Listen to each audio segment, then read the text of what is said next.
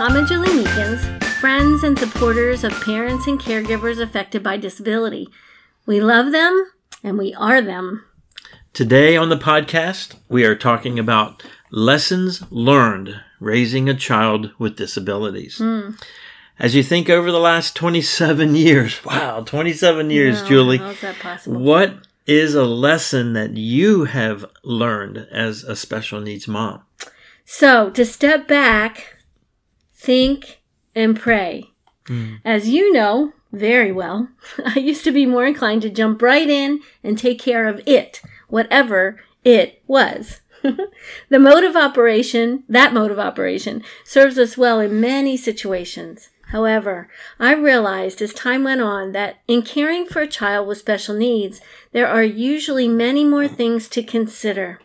For example, what do you, as Amy's dad, think? Getting your perspective on things was huge. You think differently than I do, which can, in all honesty, cause both of us some frustration. Iron sharpening iron. Yep. Amen. Also, Amy is not an only child. Right. There are three other children to consider. So, taking a step back and considering these and other things and decisions that have to be made and taking them all to the Lord is something that serves us all well. I think this is probably the biggest lesson that I have learned. How would you answer that question, Tom? What is something you have learned in this special needs parenting journey?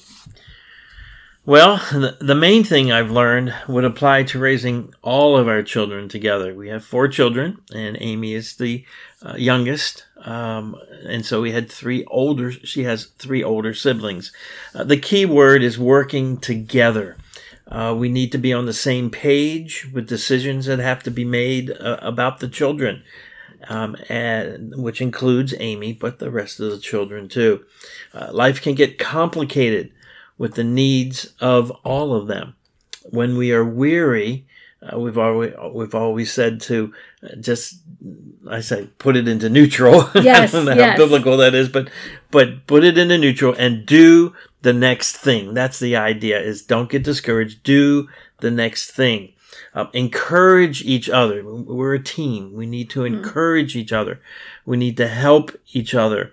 Um, and, and as Galatians 6 2 says, encourage one another um, and, and bear each other's burdens and so fulfill the law of Christ. Yeah, so important. Here is a heartwarming story from a dad we know who is also a husband and a pastor. And this, these are his words. I'll, I'll read his words, um, and it, it's from his perspective, and many of you can relate. And this is what he says Jesus is working in my heart, hiking with all eight of us. He has eight, eight Can you imagine hiking with with seven, six? So that would be seven six children. kids. Six Yep, kids. Six kids. Okay. And, and Hiking with all eight of us is a new adventure as a family, and we are learning to be aware of and then to trust our limits. This is, of course, true for all families, but there is an added layer to it as a dad of children with disabilities. Because of his Down syndrome, Breck's legs don't have the muscle tone the rest of us do, and so matching pace is hard. His ankles don't have the support or strength the rest of ours have, and so rocks and logs and inclines are much more rigorous. Hmm. His understanding and attention span can be lower, and so his morale and motivation can erode more quickly. Don't get me wrong, this boy is a champ and does hard things with passion and flair. He just has more challenges to overcome than a typical five year old does. And this dad goes on to say, As an individual, I like to push to the front. As a father of children with special needs, I frequently encounter ways that I need to slow down and hang with those in the back. These two things are often more in conflict than I like to admit and run oh so deep in my heart and identity. I am learning to see my idolatry of ability, my fear of limitations, and my impatience and performance that might be slower than my own.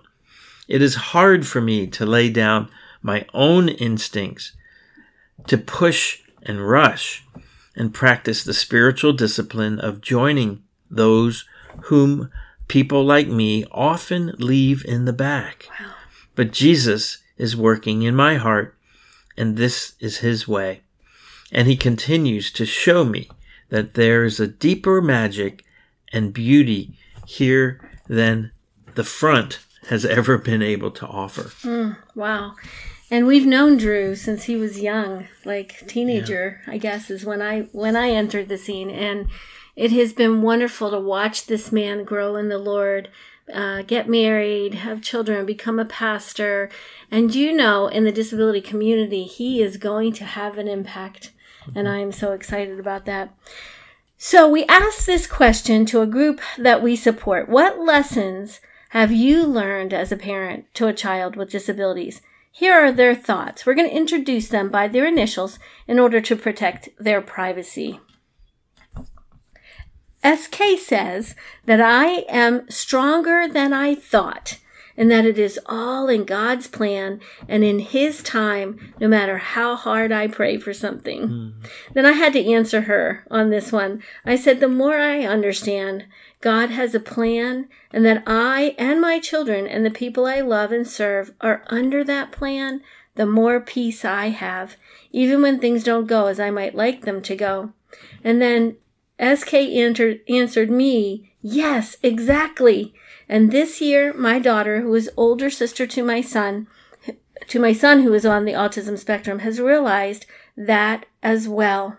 Her faith in God, her Bible study, and her daily prayers, so wonderful to see at her age. She's a teenager.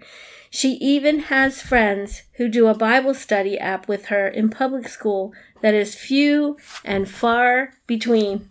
Seeing her head off to college this summer, knowing she is devoted in her faith in God, I am not as apprehensive as I thought I would be.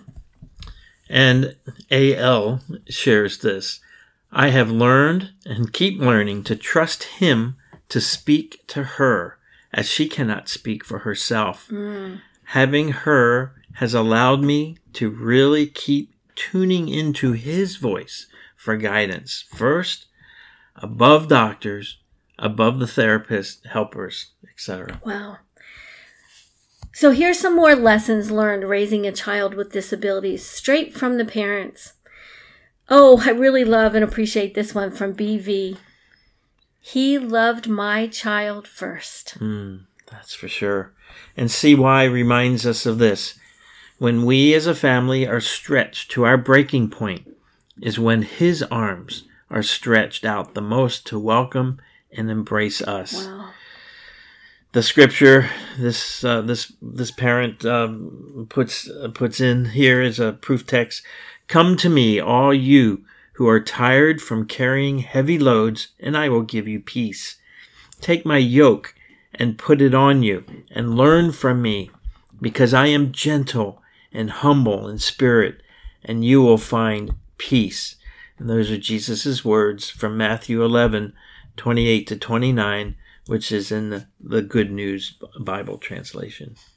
MW shares, I have learned that I have way more patience than I thought. I've also learned that I need to lean on the Lord a whole lot more, which is really where her patience is coming from, That's isn't it? it? Yeah. And RR has learned God is still there when we hit rock bottom and will help us through any challenges if we trust Him with it. God changed our story. Wow. Here are some things that TA has learned. Never put limits on how much a child or a person can learn. So keep learning available. That's pretty cool. Mm-hmm. Everyone is a work in progress. Parents are the best teachers. God never makes mistakes. Never give up. Having a special person is a lot of work and it's not easy. God will give you strength and direction. Always work at goals in their development. Going forward, no matter how small the steps, is a win.